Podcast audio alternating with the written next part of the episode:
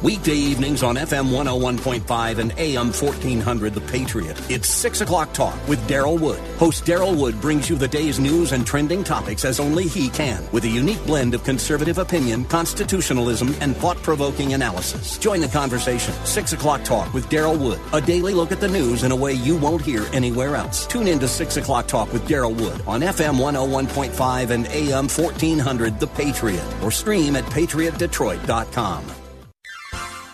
You are in in what part of the country? Southwest Colorado. Wonderful. How are you picking us up? Oh, I stream you guys on my uh, iPhone every day. Fantastic. Um, I, I am a resident of Sterling Heights, but uh, I frequently come to Southwest Colorado. I am just thrilled to be hearing from you out there in Colorado. Continue to listen, tune in again, and call at your earliest convenience. Godspeed. Run to Win with Daryl Wood, Monday through Friday at 4 p.m. on Faith Talk Detroit.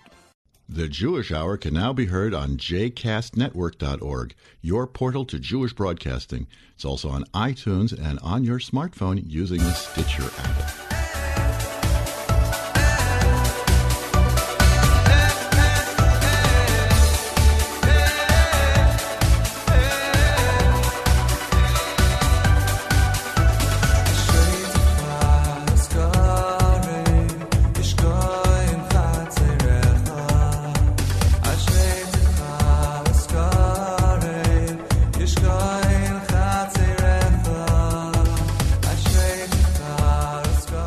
Welcome to the Jewish Hour. I'm your host, Herschel Finman. What a glorious day it is. Thank you so much for tuning in. In this half hour of the show, we're going to be featuring wonderful, eclectic assortment of Jewish music, as we say, Jewish music of all kinds. In the second half of the hour, we're going to be featuring an, uh, an interview with Anna Zicer, who's the producer of Let My People Go, which is a play, which is going to be next week at the Berman Center and as an inauguration to an entire exhibit uh, focusing on the Soviet, Soviet Jewry movement from 1967 to 1989. For some people, that sounds like history, but that's I lived through that. Anyway, we've got uh, words of wisdom from culled from the portion of the week. This week is the portion of Korach, which is found in the book of Numbers, is good Bible story stuff, and a dynamic Hasidic story, of course, at the end. Before we do anything else, let's go right to the news.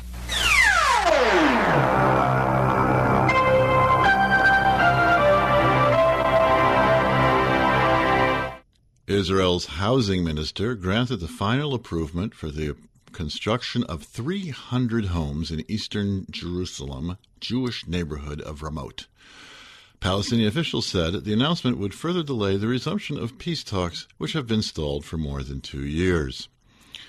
A limit on the use of live fire by Israeli soldiers in the West Bank will remain in place despite requests by settlers and politicians to ease the restrictions. Israeli soldiers are prohibited from firing on Palestinians who throw rocks and Molotov cocktails, except under extreme circumstances. Arab rock attacks and fire bombings have jumped more than 400% since 2011. Starting June 16th, for those of you who are following, the Tel Aviv Stock Exchange will close at 5:25 p.m. instead of 4:25 p.m. on Monday to Thursday, giving it an hour of overlap with the New York Stock Exchanges. Yay. The Israel, listen to this one. The Israeli, the next three are just like, listen to this ones. The Israel Museum returned a Nazi looted painting to the heirs of its original owner and then repurchased the artwork.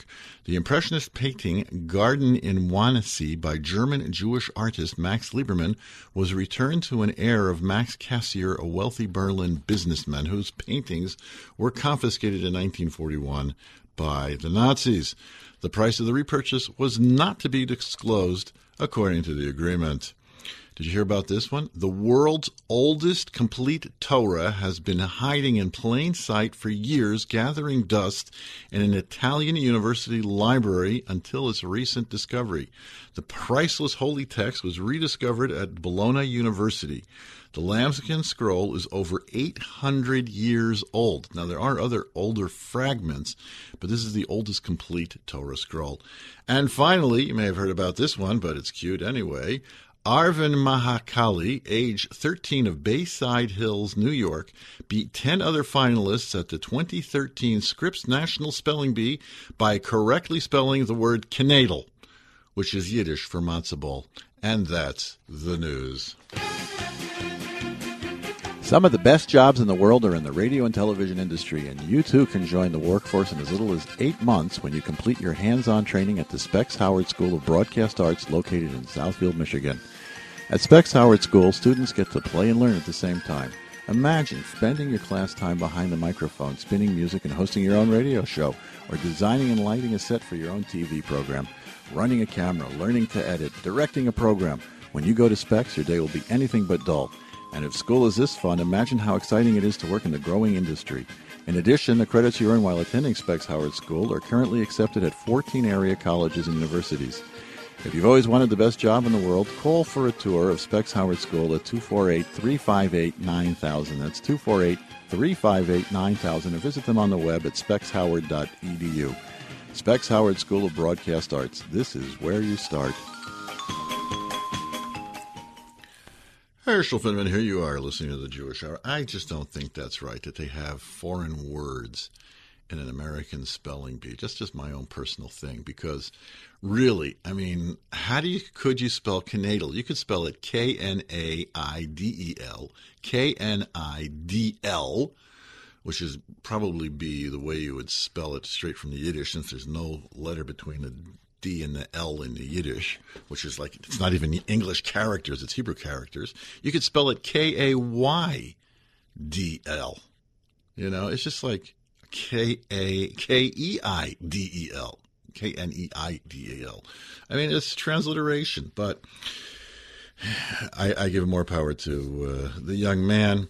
And um, one girl got got knocked out because of the word Hebrew word hesped. It's like which is a, a, eulogy, and she spelled it correctly because hesped. How else could you spell hesped? But she didn't know that it was a eulogy. Anyway, before we do anything else, let's do some PSAs. The Kollel Auxiliary League of the Kollel Institute in Greater Detroit presents Prisms, a Chinese auction Monday, June 24th at Young Israel of Oak Park. Men hours are 5 to 6. Doors open at 6.30. For women, drawings begin at 8.30, and uh, that's fine. Next one, it's a mitzvah. This one's called Sunday, June 2nd at 10 a.m., uh, you will want to go to let's see, volunteer with family and friends and give back to your community. Choose from a variety of services and opportunities. Uh, you'll meet at Congregation Shaarei Tzedek on Bell Road in Southfield, and then they have various projects in uh, what does it say what the projects are? It doesn't say what the projects are right on the top of your head, but it's all type of things to like make the community be- better. And is there a, for more information? Yes, contact Megan at 248-203-1460 or email at topper t o p p e r at jfmd.org. That's Jewish Federation of Metro Detroit. If your organization is having some sort of event and you'd like to have some free advertising, reaching out to the throngs and masses to help your organization's event much more successful, well, drop me a line at rabbifinman.com. And uh, if it's deemed worthy of airtime, we're going to give it airtime absolutely free to you. What do we got next? Let's see. We've got a song. This is Soul Farm, and the song is Ready to Shine because it's such a shiny day out.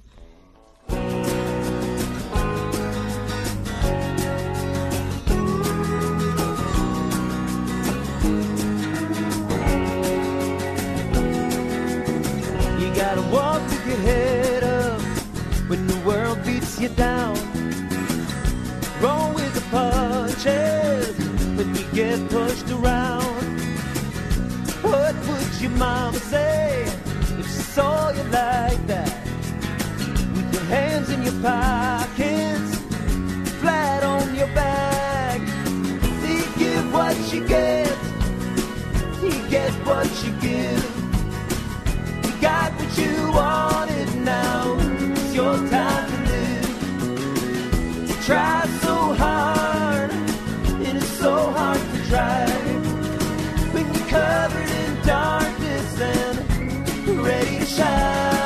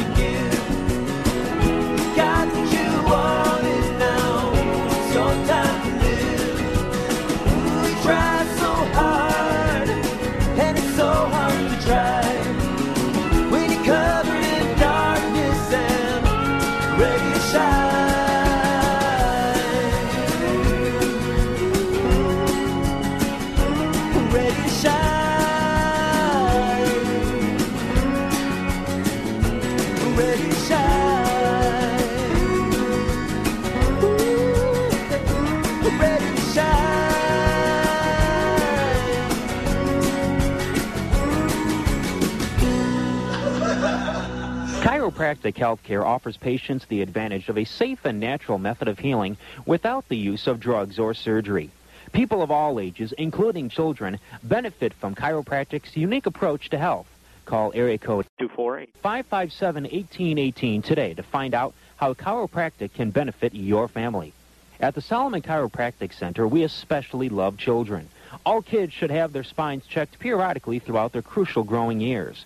Growth on a crooked foundation will create a crooked spine and become harder to correct later in life. Kids love to get adjusted at the Solomon Chiropractic Center. And hey, moms, did you know that chiropractic offers a safe, drug-free approach to helping with the many pains women often get during and after pregnancy? We even have special tables which open up so pregnant women can lay on their stomachs. We treat moms, dads, children, and grandparents with arthritic pains, neck pains, back pain, and headaches. People of all ages, including kids, benefit from chiropractic. Come experience the natural method of healing without the use of drugs or surgery. Stop living in pain. Call area code 248-557-1818 today for a free consultation at the Solomon Chiropractic Center to discuss you and your family's health needs. Remember, 557-1818. That's 557 hi hi. Herschel Finman here. You're listening to the Jewish Hour. Benny Friedman is back at it again. We've got something now called Benny Friedman's Wedding Medley. I assume then, since it's a wedding medley, that it's just a whole little bunch of pieces of wedding songs sung together. We're going to listen to a big piece of it, and it's just for you.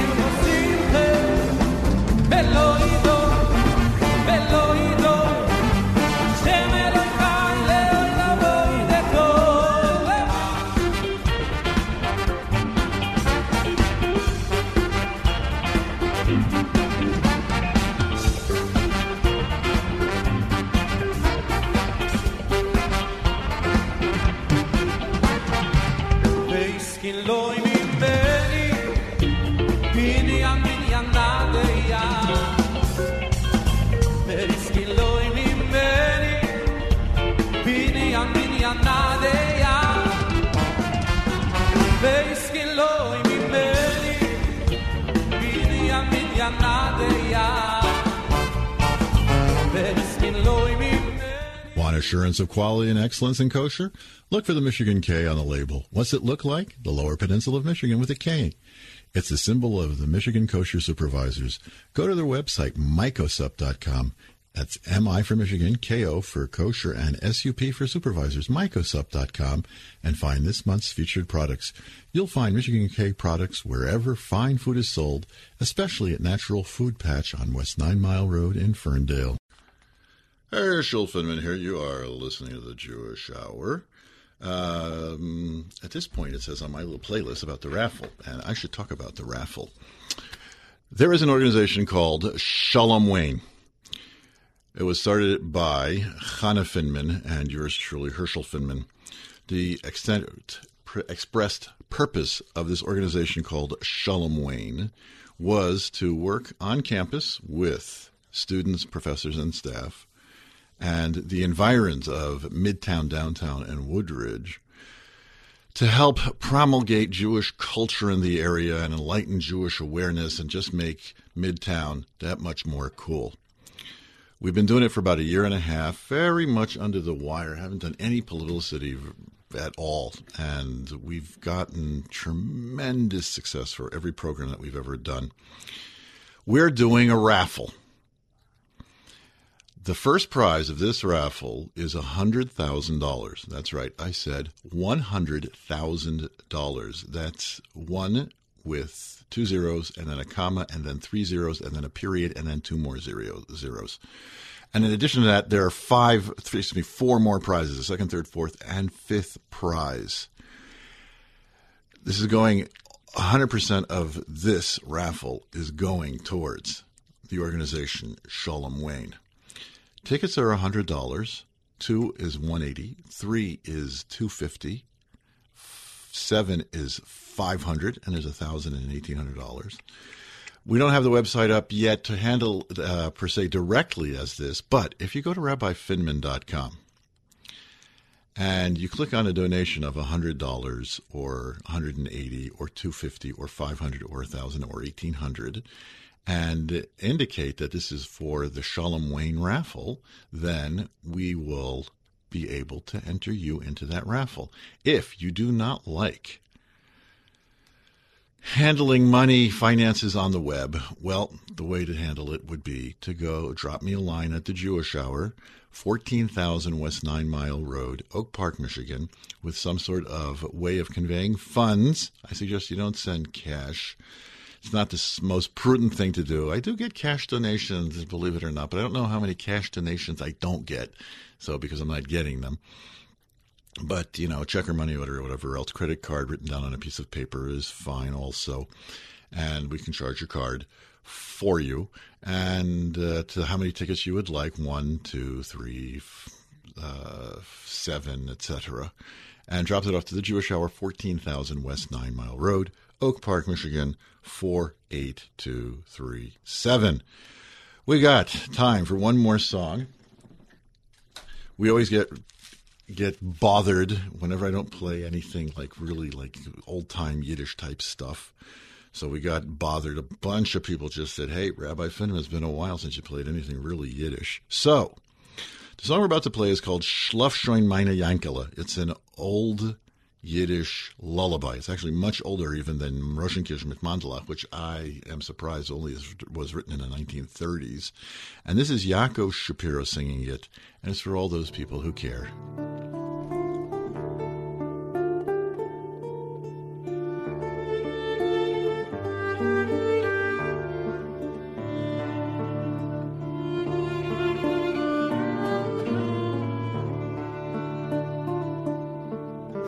Lose mir schon Jankele, mein Scheiner, die Egelach, die schwarzen Kämach zu.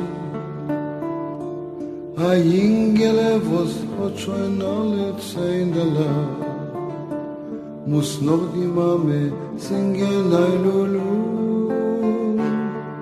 A Jingele, was hat schon alle Zeindela, muss noch die Mame singen, ein Lulu. A Jingele, was hat schon alle Zeindela, und wird mit Masel bald in Cheder gehen.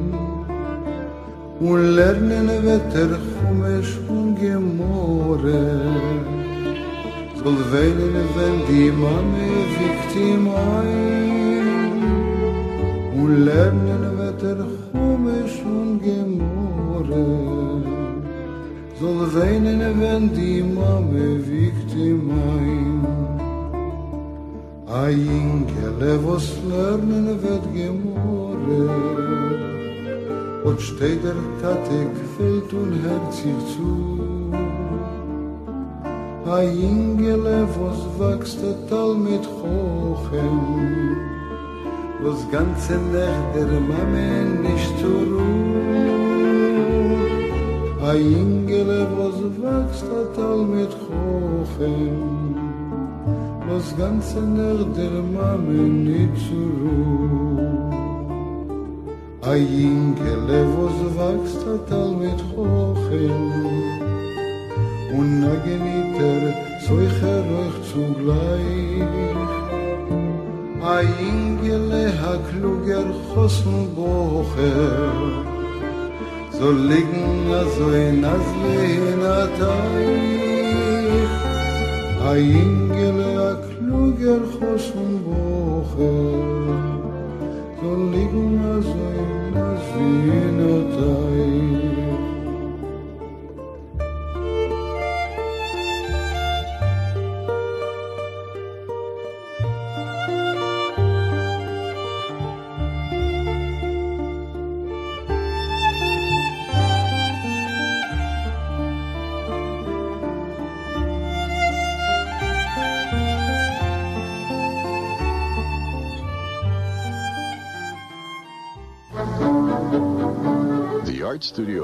Park is now accepting students. Whether you're a real beginner or have been at it for a lifetime, the Art Studio of Oak Park has something for you. All levels welcome, all ages welcome. Private tutoring or small friendly classes. Flexible hours available. The Art Studio of Oak Park is very affordable. Make your life better. Put art into your life. The Art Studio of Oak Park offers lessons in a strictly kosher environment. Call today 248 542 5087. That's 248 542 5087. It's great having an art room right in the neighborhood. Harris Herschel and here you are listening to the Jewish Hour. This week's portion is the portion of Korach. It can be found in the book of Numbers, chapters 17, 16 and following. The brunt of the portion discusses the rebellion of one Korach, Mr. Korach. You probably call him Rabbi Korach, even. He had designs. It says he's one of those people that wanted more than he was offered and lost everything that he had. As generally the rule is, is you should be really happy with what you have. And the expression in Hebrew is tafasta meruba lo tafasta. If you grab for more than you can handle, you lose everything. So he was actually a very honored person. He was the point man when it came to carrying the ark through the desert. There are four people who carry the ark in the desert. He was right front He was the go to guy. As far as jobs for Levites go, which is what he was, he was Moses' cousin, I don't think that there was really a better position than that. But he felt slighted because the Levites were broken into three clans the clan of Gershon, the, the clan of Kahos, and the clan of Merari. Being a first cousin of Moses, he understood that Moses was the leader, okay, and Aaron is the high priest, okay, a little heavy, some heavy nepotism going on. But being that he was the next cousin in line, he should have been the clan leader. But it jumped over a bunch of cousins, and one of his younger cousins, Yitzhar, was appointed clan leader, which is, of course, is all had nothing to do with Moses or anybody else, because all of these appointments were from the Almighty directly. figuring that if he can go after the leadership, the big time, the federal government, he might wind up as governor per se. You know, if you if, if you if you bargain high, you might get low.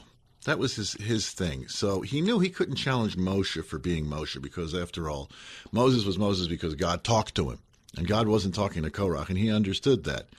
But Aaron, on the other hand, now there's a position that, you know, hey, who wouldn't, you know, and we'll discuss why.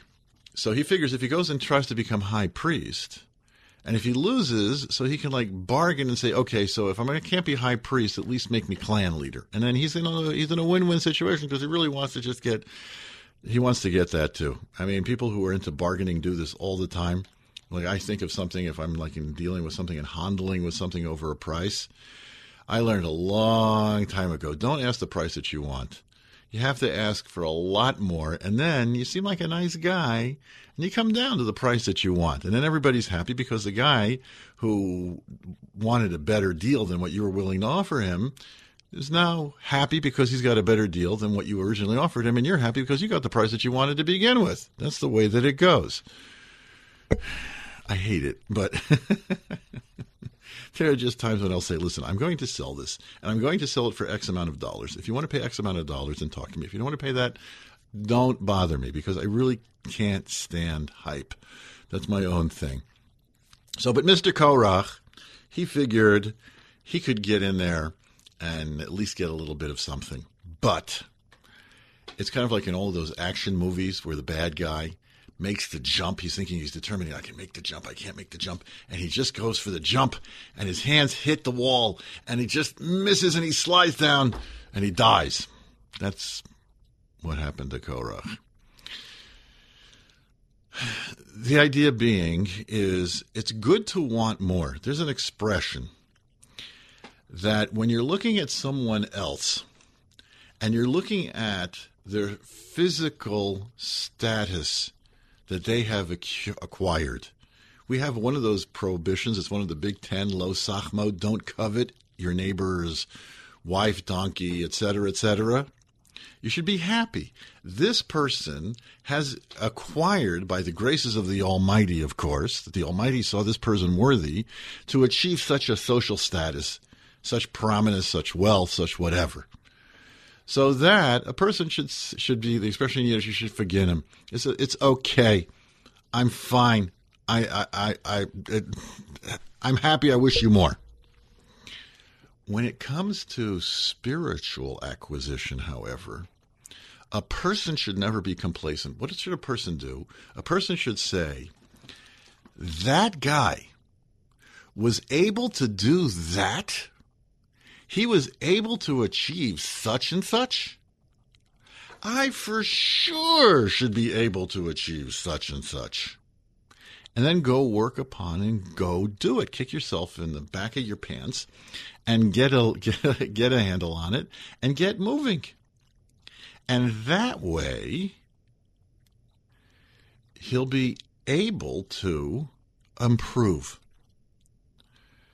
The lo sachmo, the idea of not coveting somebody else's stuff, we can understand that leads to petty jealousy, that leads to competition unfairly, and leads to all kinds of plots of all kinds of terrible books and movies.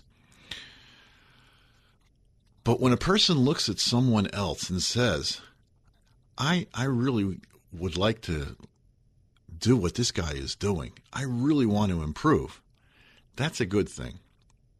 Now let's analyze what Korach wanted. Korach really wanted to have the same relationship that Aaron, his cousin Aaron, had with God. Aaron got to work in the temple, offering sacrifices, but more and better even than that, he got to go into the Holy of Holies on Yom Kippur and experience as much godly revelation as any as humanly possible. One which is only which is reserved only for the high priest. And he was just dying to get in there to see what's doing. And it's a very strange thing. I've commented about this before. And from the time of Aaron till the destruction of the first temple, there were, it's 850 years or so, there were 27 high priests. For the 420 years of the second temple, there were 300 high priests. And none of them ever said what they saw inside the Holy of Holies. They always played their, their cards close to their vest. And I'm really curious. I'd like to know what was going on in there. Nope, we have nothing recorded, nothing written down. So Korach really wanted to do it, but a person may want something, but they have to realize what their abilities are. It's true a person should improve, but nobody can expect another person to stand on the ground and do a somersault and jump up or backflip and jump up on a roof. You have to be really talented to do that. Korach was basically standing on the ground wanting to get on the roof. He could have gotten a ladder and maybe gone up a couple rungs. So it's true, a person should always be trying to improve. But the improvements should be one step at a time. We're going to take a quick commercial break and we'll be right back. Don't go away. You're listening to the Jewish Hour. Why go to a hospital to get healthy? At Encompass Healthcare, you get the state of the art wound care like in a hospital. The same medicines, the same everything without being in a hospital. Why put yourself at risk of getting a hospital borne infection? Did you know that last year one in six people died in America because of infections they got in hospitals? Encompass Healthcare is an outpatient facility. That means you get your wound care treatment and then go home. There are no wait times at Encompass Healthcare like in ERs.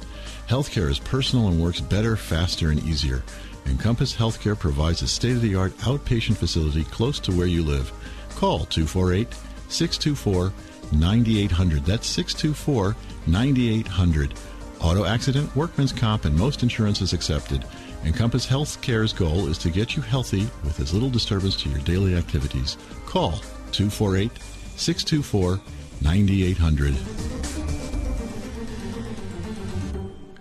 Herschel Finman here. You are listening to the Jewish Hour. We are online with Anna Zicer, who is with the Let My People Go project. How are you today, Anna? Very good. Thank you so much for having me today. It is indeed my pleasure. Just to let people know what this is all about, uh, the JCC, in conjunction with the uh, the Israel Museum, Home One Realty, the Janice Charach Gallery, and a bunch of other people, are having a whole entire project dedicated to the plight of the Russian Jewry from 1967 to 1989. It starts uh, the end of the week, next starts on the weekend, with a play that uh, Anna is involved with. She can talk about that. And there's a whole list of other stuff which we're going to talk about also as well. So, Anna, before we get into the play, I'm really dating myself in that I grew up with the plight of the Russian Jewry. That was sort of like 1967. I was nine years old when wow. this this whole movement. I'm an old man, right? no, say, no, no. I'm saying, you know, my my daughter, for example, who was born in 1984. So she does she remember something called Glasnost and Perestroika? I doubt it. She would have been eight years old at the time. You know, uh, so it's it's an interesting thing. The plight of the Russian Jewry is it now? Could we call this now part of Jewish history? Is that what we're doing? Yeah, uh, the, the Jewry movement in general, uh, or, or specifically the production. No, we're talking about the Jew, the Jew, the Russian plight of the well, Jewish. From, to be honest with you, I think uh, for people who arrived here, and you know, there was two big waves coming from the former Soviet Union, one in the se- in the end of the seventies, and one in the end of the nineties, the beginning of the nineties. Um, at this point, people are so far assimilated already, and young people like me. Well, I'm not a good example because I grew up in Israel, but uh, most of my peers and individuals I work with already are very far away from seeing themselves as immigrants. They're already very much assimilated, communicate mainly in English, and of course, uh, they associate themselves as Russian Jews, uh, which is a very interesting phenomenon, which we talk uh, uh, about a lot through our play. hmm It's an interesting phenomena that my uh, grandparents' generation, that came over from the, the the major wave of Eastern European Jewry from the 1880s through the 1920s. The first thing that they did was change their names to Anglo-Saxonize them. My parents, my great grand, my grandparents' name was Yehudlevich, and they came here to this country in 1980 in 1898 and changed it right away to Finman because this way they got to blend in the the Russian Jews that came in this, in the 1970s, 1980s, so their kids that were born in this country still have five syllable last names. And my mind, I'm expecting when I would would introduce myself to such a person with such a last name to expect an immigrant, but there's a, a young American there. Could you explain a little bit this phenomena, if you if you don't mind, Anna? Sure. I mean, I see that pattern happens a lot. Again, right now I see it less and less because young individuals see themselves more and more as uh, citizens of the world rather than uh, an immigrant uh, because they all, uh, I mean, we all immigrated when we were very, very young. I myself, even though I immigrated at the age of one to Israel, at the age of five, I wanted to change my name to Hani, even though I'm Anna and Anya in Russian. And I think it's a journey that each person has individually. I've seen this pattern happening. I've seen people wanted to assimilate to the point that they hate their Russian heritage and hate Soviet Union and have no connection to their Russian Jewishness. At the same time, the cultural aspect, of course, stays. And I think each of us has his own journey of at some point getting it and at some point coming back to your roots. Mm-hmm. It's interesting you mentioned that. I'm reminded of a story. I was once got picked up from uh, airport in New York, and I was kind of like schmoozing with the cabbie a little bit. And I looked down to see who my cabbie was, what his name was, and I said to him, "Oh, you're a Russian." And I have to tell you what he did. He stopped the cab. He opened up his door and he spat, and he said, "I'm Jewish." You know and right. you know he had come to this country so people you know i'm i've always thought maybe thinking you know the in, in my mind since i'm three generations removed from from Kovno that Kovno is this like mystical place but here these are people who lived through this. You see, now you're talking about people's parents and grandparents, so it's still it's still very much fresh. The grand, a lot of the grandparents are still still around with us, and for a lot of these people that which you're presenting in these in these various media that are coming up at the, at the JCC in the next month, people are still living it. No. Um, I think so. Again, I think each person has his own journey, but the main thing that we try to do through the theater, and I'm very glad and privileged to be invited and to be opening the Let My People Go exhibit with our theater piece, uh, is essentially that no matter how much you try to run away from your past and whatever was passed on to you by your grandparents and ancestors, you're not going to be, you're, you're not able to. And you'll see, hopefully you'll, you'll come see the play, you'll see we carry a lot of suitcases on stage trying to move from one place to another uh, showing the idea that essentially you cannot run away. And some of these values are already in us. So as much as I'm going to, even if I change my name to Kelly right now, I'm not going to run away from my Russian Jewishness because it's going to hunt me everywhere I go. So I better explore it the right way to figure out what I'm comfortable with and what I'm not comfortable with than trying to cover myself up and pretend that I'm something that I'm not. Indeed. Okay, so let's tell us about yourself. You were you were born in Russia, went to Israel as an infant, and got involved with theater, I suppose. Um, it was actually a little uh, with a little twist to Jewish education because my father uh, used to work for a lot of uh, Jewish organizations at this time in uh, Russia. So he was the emissary of uh, uh, uh, JAFI and Joint Distribution and uh, many different organizations that he worked with in Russia. So after we immigrated to Israel, we kept on going back and forth essentially, going back to Russia and then again to Israel as emissaries working with the Jewish community. So my father was the first one to do a, a Jewish secular summer camp in St. Petersburg and Moscow for young uh, teens.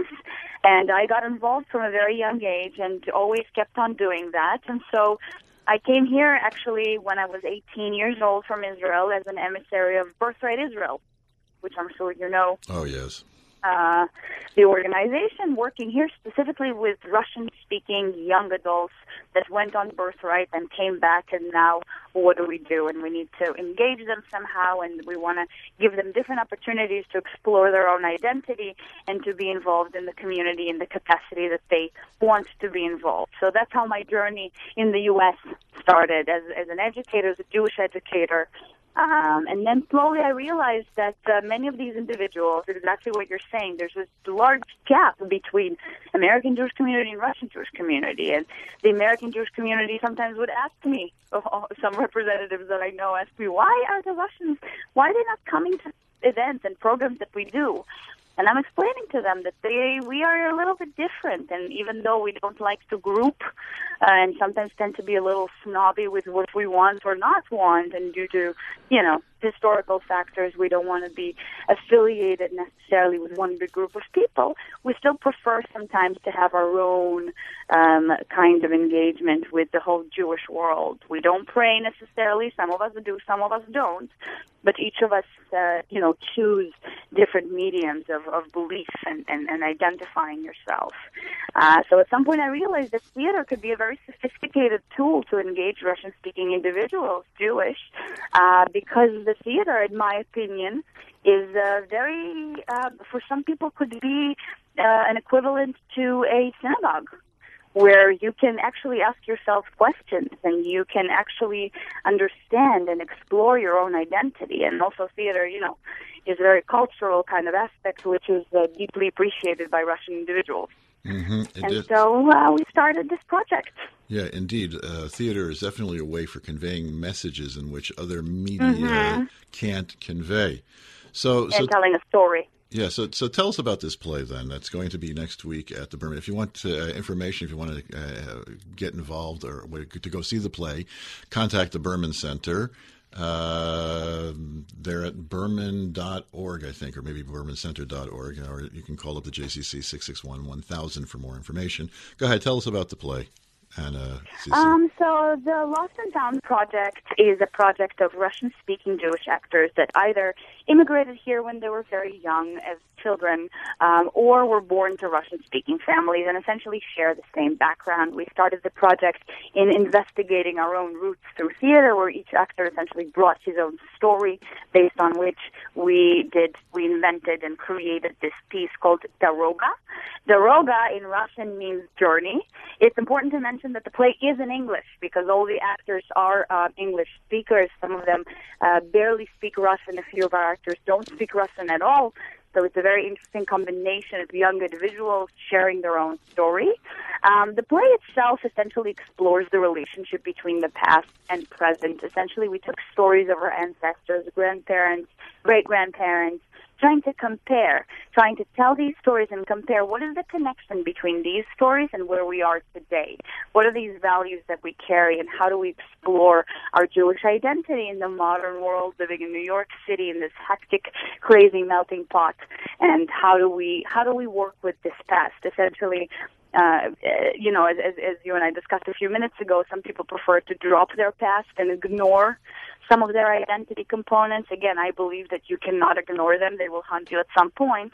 So that's what we do. We try to explore them and, and, and share them with our audiences. And we really hope that it's going to be relevant for uh, the Detroit audience. We are extremely excited to be there to present this piece. Yeah, Detroit does have a very uh, sizable Russian Jewish community, and uh, complete with everything that you would Sure. want. You know, the Friends of Re- Friends of Refugees of Eastern Europe with Rabbi Yoska Mishulovin is uh, my good buddy. Mhm. Is is very much. And we actually really hope that this production is not only going to be seen by Russian individuals. It was completely sold out for two and a half weeks in New York City a year ago. We performed in Soho, specifically not in the Russian community, to allow a more, because again, we talk about relationships, we talk about conflicts in the family. These are topics that are universal, that are universally real and relevant to many individuals. So we really hope that even our listeners right, right now, even if you're not Russian, the opposite, I think it would be very interesting for you to On the contrary, take be a look more. at this work. Yeah, it would be more informative because the, the Russian Jew would say, "Oh yeah, I, I I know that. I did that already. So what do I have to go see it for?" Understood. So now, in, in the play, just just some technical stuff for it. Do you have? I'm reminded. There's a uh, an Israeli comedian who's been in America for quite a while. His name, I think, is he calls himself Moti or something like that. Mo, Mo, Mordi is what he calls himself. Modi. And he does a thing. He says, he says, I love to speak to Russians. He says, when you speak to a Russian, all you have to do is put a Y in, in after every syllable, and then you sound like a Russian. So I'm wondering, um, do you have like people that are speaking American English with American accents that are putting on Russian accents to convey that they're Russian, and vice versa? Maybe people putting on American accents to show that they're Americans in this in this play. Uh, sometimes we do, especially with our new piece, and I wish we could bring it because as we speak, uh, we finish our second week of our new production called Covers, which is a new project and essentially speaks about the modern era, and more about the experience we go through now as young individuals. Um, but as covers, yes, we have some some people that do specific uh, um, accents. uh, Specifically me, because I play the grandmother that immigrated um, in the 70s, so I, I need to have some sort of an accent. So even though I went to acting school here in America and I was, uh, I hope, uh, eliminated the uh, Russian or Israeli accent, I still have to put it on to convey the message. Okay, understood. So, um, again, so do you know the details of uh, when you're coming? When are you? Pl- Um, we are coming next uh, Friday. The play is um, one show is Saturday, June eighth at seven p.m., and the second show is a matinee show on Sunday at two at one p.m. right. Okay. at the JCC Theater. Are- are they you f- have plenty of seats. As far as I understand, we are getting to sold out. Uh, they have about 500 seats in the theater.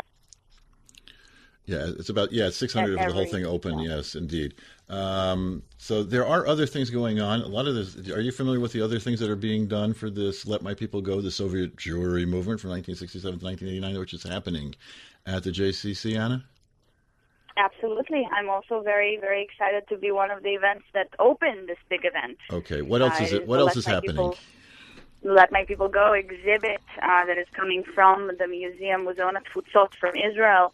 That is a brilliant, absolutely amazing um, exhibit of photographs and stories that are being told by refuseniks uh, that were at some point not being uh, were not able to leave uh, the former Soviet Union to go into the U.S. or Israel. Uh, and our dear friends from the U.S. Uh, we thank all of you for the Soviet Jewry movement for standing up for us and, and, and, and, and, and helping us get out, essentially. Uh huh. Um, there's there's a whole bunch of things. The um, I'm assuming this is there's an opening reception which is at 1 p.m. on Sunday, June 9th, which is a, which is probably going to be is that right at that's come that's about the same that's uh, uh, an hour before your play. Your play is at two o'clock, so there's an opening reception which is going to feature photos, posters, and documentary film clips that are taken from Jewish life of the former Soviet Union and uh, samovars throughout the year, a collection of, you'll have to help me with this word, matryoshka nesting dolls. Did I say that correctly? Matryoshkas, matryoshka. Do you know those wooden dolls? the wooden dolls with the one inside each other? Yes, indeed. one? Exactly. This is matryoshkas. Okay. There's also p- photographs were taken by American of Russian graffiti mm-hmm. art, of refusenik art, of people who just get, you know, Right. people get fed up and they spray paint sides of walls with slogans and whatnot. That's really way cool. A Russian Right. tea room is going to be set up. I'm not sure the date of that. That's, I think, in July sometime. And all of this is going on at the uh, oh here's something also very cool Shalom Sesame, which is a children's museum, Jewish Children's Museum at the JCC, has a Mhm, thing called making brilliant. making Aliyah, saying goodbye to Eastern Europe. And what you do is you go in and they give you a suitcase and a passport, and you have to go through all these different stops and, and go through all the different tragedies. And I suppose you have to stay in Ladispoli for like a whole whatever until they let you go to Vi- Vienna and that whole place. And uh, it looks really very cool. This whole deal. Do you know whose idea? Who was the major? Uh, what was the major impetus for doing this exhibit, Anna Zicer? Um, for them, I think uh, I'm, I'm, I'm, I think essentially it has been 25 years since the March on Washington, and uh, it's time to celebrate. Even though um, there are no clear problems today to leave or go into Russia because it's no longer the Soviet Union. Um, at the same time, you know, the, the, the group, the Soviet Jewry movement, really deserves uh, a big hug and a clap and a big appreciation ceremony. And I'm very glad that events are happening around North America to celebrate and to thank the Soviet Jewry movement for essentially standing up for us at that time. Okay, great. That's going to do it for this segment of the show, and thank you so much. If anybody, again, if you want information, go to, to uh, bermancenter.org or contact the Berman Center at 248 661 1000. And uh, wish you continued success Anna Zicer. Thank you very, very much. And I do hope to meet with you next week when you come see the play. God willing.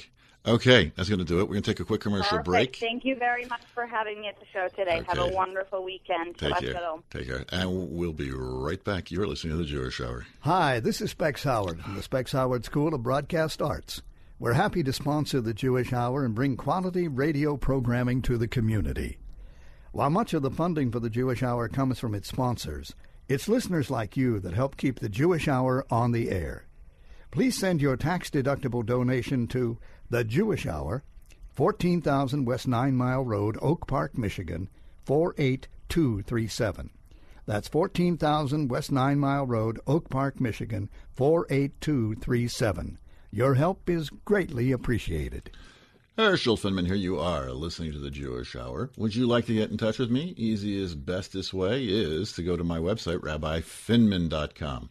You'll find all kinds of wonderful stuff over there, such as contact me, the archives of the show, the Hasidic U story, the Hasidic U Parsha. Those are YouTube videos of yours truly, insights into the portion of the Hasidic story. The E Parsha, which is written forms of the insights into the portion and Hasidic story, all different. Everything's different. And you're able to uh, donate any amount you want. But again, remind you that Shalom Wayne is having this raffle $100,000. $100 is a donation. Two for 180, three for 250, seven for 500. Go there and do it today, and you'll be glad you did. So, we have a moment for a Hasidic story. In the War of 1812, Napoleon was marching through Russia, and he was in the city of Volozhin, Volozhin and there was a rabbi there by the name of Chaim Volozhin, very famous rabbi. As Napoleon approached, the city pretty much emptied itself, but the Jews, having no place to go, and they're really actually not fearing Napoleon, because Napoleon didn't want to kill Jews per se, they stayed. And the reputation of this Reb Chaim as a brilliant, uh, brilliant authority in Torah law had been reached by Napoleon, and he summoned Napoleon summoned this Reb Chaim, and he brought him into his apartment where he was staying, staying in Volozhin, and he said to him, "Tell me what's your honest opinion? What's going to happen when I attack Russia?" So he said, "I'll give you an example." Said there was a nobleman who was traveling with a fine coach and four strong horses, and they're traveling through the woods and one of the horses slipped off the horse uh, off the road into a ditch. And in panicking dragged the other three horses and the wagon into the ditch. And they were struggling to get these, this wagon out. A peasant came by and he had two horses. And he's managed to just circumvent the whole problem so the nobleman asked the peasant, How is it that your scrawny horses didn't get stuck in the ditch like my four strong horses? So he told them, Your horses come from different places. You've got an Arabian horse, a Persian horse, a Russian. My horses all come from the same stable. When I whip them, I whip one, the other one falls into place. You have a scattered army. It's a fine army, lots of, you know, but it's all different armies all together. They just don't have the same sense of cohesion. The Russians' army has a sense of cohesion. And we know what happened to Napoleon in Russia. That's going to do it. I want to thank you so much for tuning in. We're glad you had a chance to educate you a little bit. Hope we had a chance to entertain you a bit. We hope you have a great week, and we hope to see you again next week. Take care. It's hard enough so hard to breathe. I see angels flying over. Show me how to open up. Show me how I'm born again. Sky is burning, black as coals. I see angels. I see angels. To lift up your head, child.